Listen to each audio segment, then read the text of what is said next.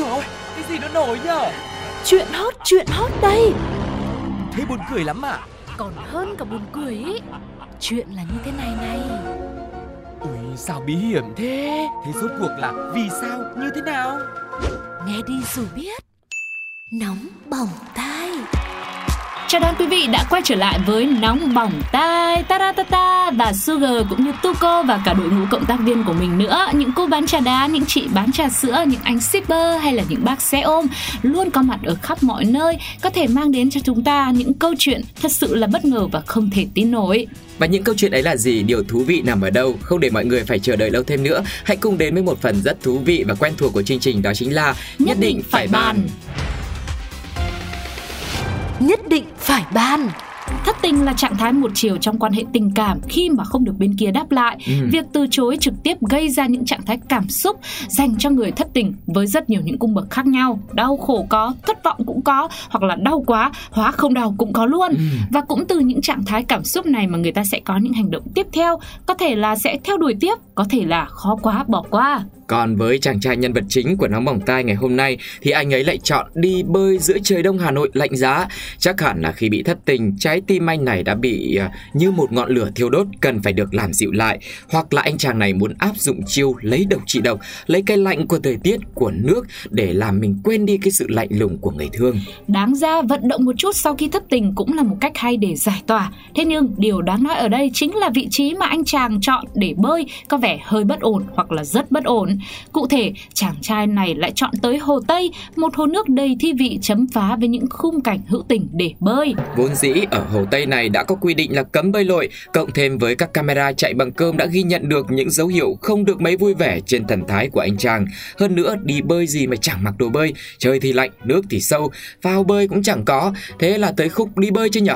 Vậy nên sau khi anh này thả mình xuống dòng nước, lập tức thì người dân xung quanh đã nhờ tới lực lượng chức năng tìm kiếm. Sau một thời gian khá dài tìm kiếm giữa đêm tối, cuối cùng cũng tìm được chàng trai. Sau khi lên bờ thì mới được anh này chia sẻ là à, em thất tình nên đi bơi một tí, làm gì mà mọi người căng thế.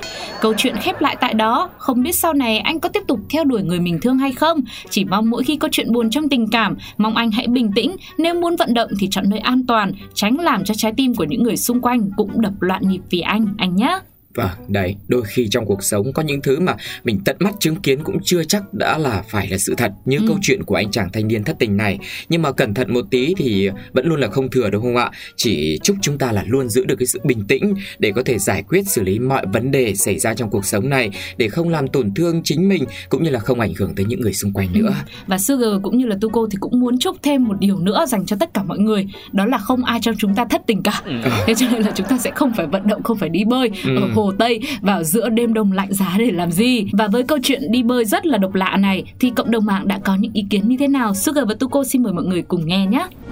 Phí của thế, đầy người đang ế đây, các bạn nữ yêu thật lòng dùm nha. Đấy, yêu đương phải uy tín thế chứ, ai như vụ ông cắt tóc kia, cầm kéo đã giỏi cầm dao còn kinh hơn. Được hôm trời nóng đi bơi cho mát chứ trời mà lạnh xem, có cho kẹo cũng không xuống nước. Nếu bạn lỡ đang gọt trái cây mà vô tình làm đứt tay thì đó là do bạn bất cẩn. Còn nếu bạn yêu một người mà người đó không yêu lại thì lỗi không phải tại bạn đâu, mà là tại người ta đã làm cho trái tim của bạn tan nát đấy. Nếu bạn là người từng yêu đơn phương một ai đó thì lúc bị từ chối tình cảm bạn sẽ làm gì? Còn người đàn ông người Singapore, anh Kao Shigan đã chọn để xử lý tình huống này, đó là đâm đơn kiện cô gái mà anh ta từng thích ra tòa. Lý do mà anh này đưa ra là bởi vì cô gái này đã không chịu cải thiện mối quan hệ và gây tổn thương về tình cảm với mức yêu cầu bồi thường là hơn ba triệu đô la Singapore, tương ứng với gần năm mươi tỷ. Trước khi đòi gặp nhau tại tòa thì lần đầu tiên họ biết nhau là vào năm hai không một sáu. Sự chú ý của ta đã va phải vào ánh mắt của nàng, rồi hai người trở thành bạn bè. Tuy nhiên, vấn đề giữa họ bắt đầu nổ ra từ tháng chín năm hai nghìn không trăm hai mươi, khi hai người này trở nên khác biệt về cách nhìn nhận mối quan hệ. Cô nàng Nora thì chỉ coi anh Ka là bạn, nhưng mà anh Ka lại coi cô nàng này là người bạn thân nhất của mình. Nora sau đó đề nghị hai người giảm tần suất tương tác, hai bên cần có ranh giới cũng như là cho biết cô thực sự cảm thấy không thoải mái. Dù vậy thì anh Ka không thừa nhận điều này, khiến cho anh không vui và coi đây là sự bước lùi trong mối quan hệ. Sau đó có một người phụ nữ tự nhận là chuyên gia tâm lý của anh Ka liên hệ với cô Nora để đề nghị cô phải cùng tham gia các phiên trị liệu tâm lý. Nora cũng đồng ý và tham gia trong suốt một năm rưỡi. rưỡi nhưng không có kết quả.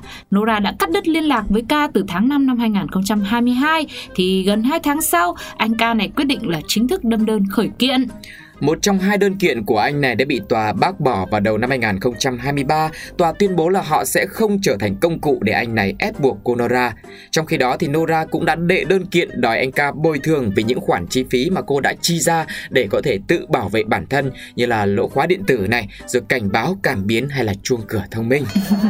à, Trong những bài hát hay là những câu thơ, người ta hay có cái câu là yêu hay không yêu nói một lời. ừ. Thế mà sao có vẻ như cô này cũng nói rất nhiều lời rồi, vâng. mà anh này anh ấy cũng không chịu nghe nè, thế ừ. nói để làm gì? À, thực ra thì mình thấy trong câu chuyện này không biết là ở đằng sau nó có một cái ẩn khuất gì khác hay không. ừ. Chứ nếu mà cô này cô ấy đã rõ ràng như vậy rồi ấy, cô cũng không úp mở, không làm anh này hiểu lầm, thì làm sao mà anh lại bị tổn thương đến mức độ như vậy, đúng không? Thế là tình cảm đã quá lớn rồi. À, hoặc là anh này anh phải rất là một là một người kiểu như là rất là tự tin. Đấy, ừ. anh nghĩ là cả thế giới này phải thích anh ấy.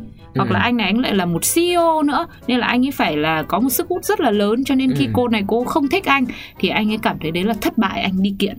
À, tức là xuất phát từ cái phía tổn thương tâm lý của anh ấy à. Cho nên là anh đổ hết vào lỗi cho cô này. Nhưng mà thực sự trong chuyện tình cảm thì đáng lẽ một cái người như anh ấy rất là lý trí, rất là trưởng thành, tự lập, là một xê i ô phải rất là tỉnh táo, đúng không ạ? ừ. Phải biết rằng là tình yêu là cái sự xuất phát phải từ hai phía. Mình thích người ta, chắc gì người ta đã thích mình, sao anh không chấp nhận được cái điều đấy? Nói chung là mình phải làm việc rồi nói chuyện với cái cô mà bác sĩ tâm lý của anh này ừ. thì mới hiểu thêm được. Chứ bây giờ ngồi đoán giả đoán non cũng không thể tìm ra một cái lý do nào hợp lý để giải thích cả. Ok, thế để Sugar và Tuco sẽ đi liên lạc nhá vụ việc này để chúng tôi xử lý cho. Vâng, nói vui vậy thôi, nhưng mà uh, chuyện tình cảm là như thế, và thế giới này thì cũng có rất nhiều điều bất ngờ, đúng không ạ? Khiến ừ. cho chúng ta không thể nào mà tin nổi rằng là trên đời lại có chuyện như vậy xảy ra. Mọi người đã có những bình luận như thế nào về một vụ kiện, một người mà mình yêu đơn phương họ như thế rồi mà họ lại không thích mình? Ok, thế thì mình đi kiện thôi. Hãy cùng Sugar và Tuco lắng nghe một vài bình luận sau đây nhé. Rồi có chân lý mới rồi, từ nay tôi tán ai không đổ tôi đi kiện. Thế thì bảy nghìn bảy trăm bốn mươi chín oppa Hàn sảnh tới công chuyện với em, hi hi, tim em cũng dễ vỡ lắm. Mấy quả yêu thầm kiểu, thần tài đến thần tài đến. Chắc cũng phải kiếm cruise để kiện nó thôi. Trong cuộc sống bộn bề, người ta vẫn luôn cần một chỗ để thư giãn nghỉ ngơi, và với nhu cầu đó, hàng loạt những quán cà phê, nhà hàng, khách sạn đã được ra đời với những vị trí cao hoặc là rất cao. View từ trên cao nhìn xuống càng đẹp, càng cao, càng đã tầm mắt thì càng được yêu thích. Còn gì hơn sau một ngày dài căng thẳng lại được ngồi ở một không gian thoáng đãng, thả tầm mắt xuống thành phố rộng lớn, nhâm nhi một tách trà hoặc là một loại đồ uống thơm ngon. Có lẽ cũng có nhiều áp lực cuộc sống cộng thêm cả với áp lực việc đặt chỗ trước ở những quán có vị trí đắc địa. Một người phụ nữ sáu mươi ba tuổi ở quận Hà Đông, Hà Nội đã quyết định là tự chọn cho mình một chỗ thật chill trong thời gian rảnh rỗi của bản thân. Vị trí người này chọn cũng nằm ở độ cao khá là lý tưởng, hai mươi lăm mét. Tuy nhiên, nơi cô này định thư giãn lại khiến cho bất cứ ai nhìn lên cũng cảm thấy căng thẳng và chẳng ai muốn book chỗ này bao giờ cả. Cụ thể đó chính là trên cột điện tại ngõ một trăm bốn mươi sáu đường Đoàn Kết, phường Biên Giang. Chẳng biết bằng cách nào, cầu thang nào hay động lực nào để cho một người phụ nữ sáu mươi ba tuổi đã treo lên cột điện ngồi ngắm cảnh. Cũng chẳng biết những cảnh cô ấy thưởng thức có đẹp hay không, nhưng khung cảnh vất vả, tất bật cứu người của lực lượng chức năng cũng như người dân xung quanh thì chắc chắn sẽ khiến cho chúng ta phải cảm thán. Do cột điện nằm sâu trong ngõ nhỏ cho nên xe thang không thể tiếp cận trực tiếp. Lực lượng chức năng gồm ba xe cứu nạn, cứu hộ cùng với nhiều cán bộ chiến sĩ tới hiện trường đã phải khiêng đệm hơi vào chân cột điện, chặt cây cối xung quanh để lấy diện tích triển khai cứu người phụ nữ này. Người chơi hệ thích ở trên cao này chắc hẳn sẽ không bao giờ nghĩ tới việc leo lên cao nữa đâu, bởi khi được đưa xuống đất thì có vẻ như tinh thần của cô này đã bị hoảng loạn vì ở trên cao quá lâu. Bởi vậy, các cụ ngày xưa đã có câu rồi, ừ. trèo cao là ngã đau. ừ. Các cụ nói cấm có sai bao giờ, đúng không ạ? à, Tuy là trong câu chuyện này may mắn là không có ai bị ngã cả, không có sự thương vong nào hết, nhưng mà đau thì chắc chắn là có.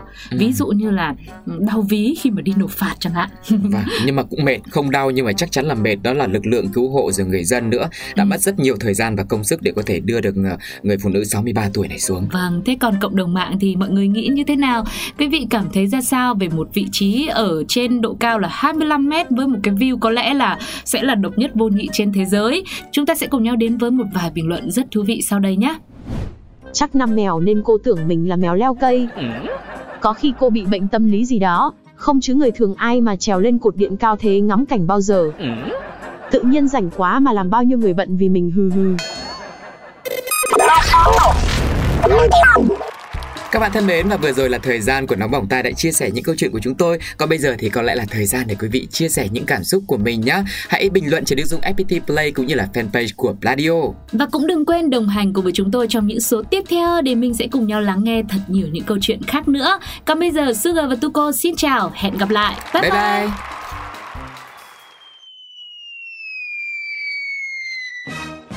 Ôi trời ơi, cái gì nó nổi nhở? Chuyện hot, chuyện hot đây. Thế buồn cười lắm à?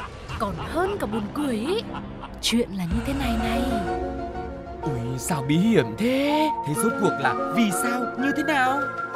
Nghe đi rồi biết. Nóng Bỏng Tai.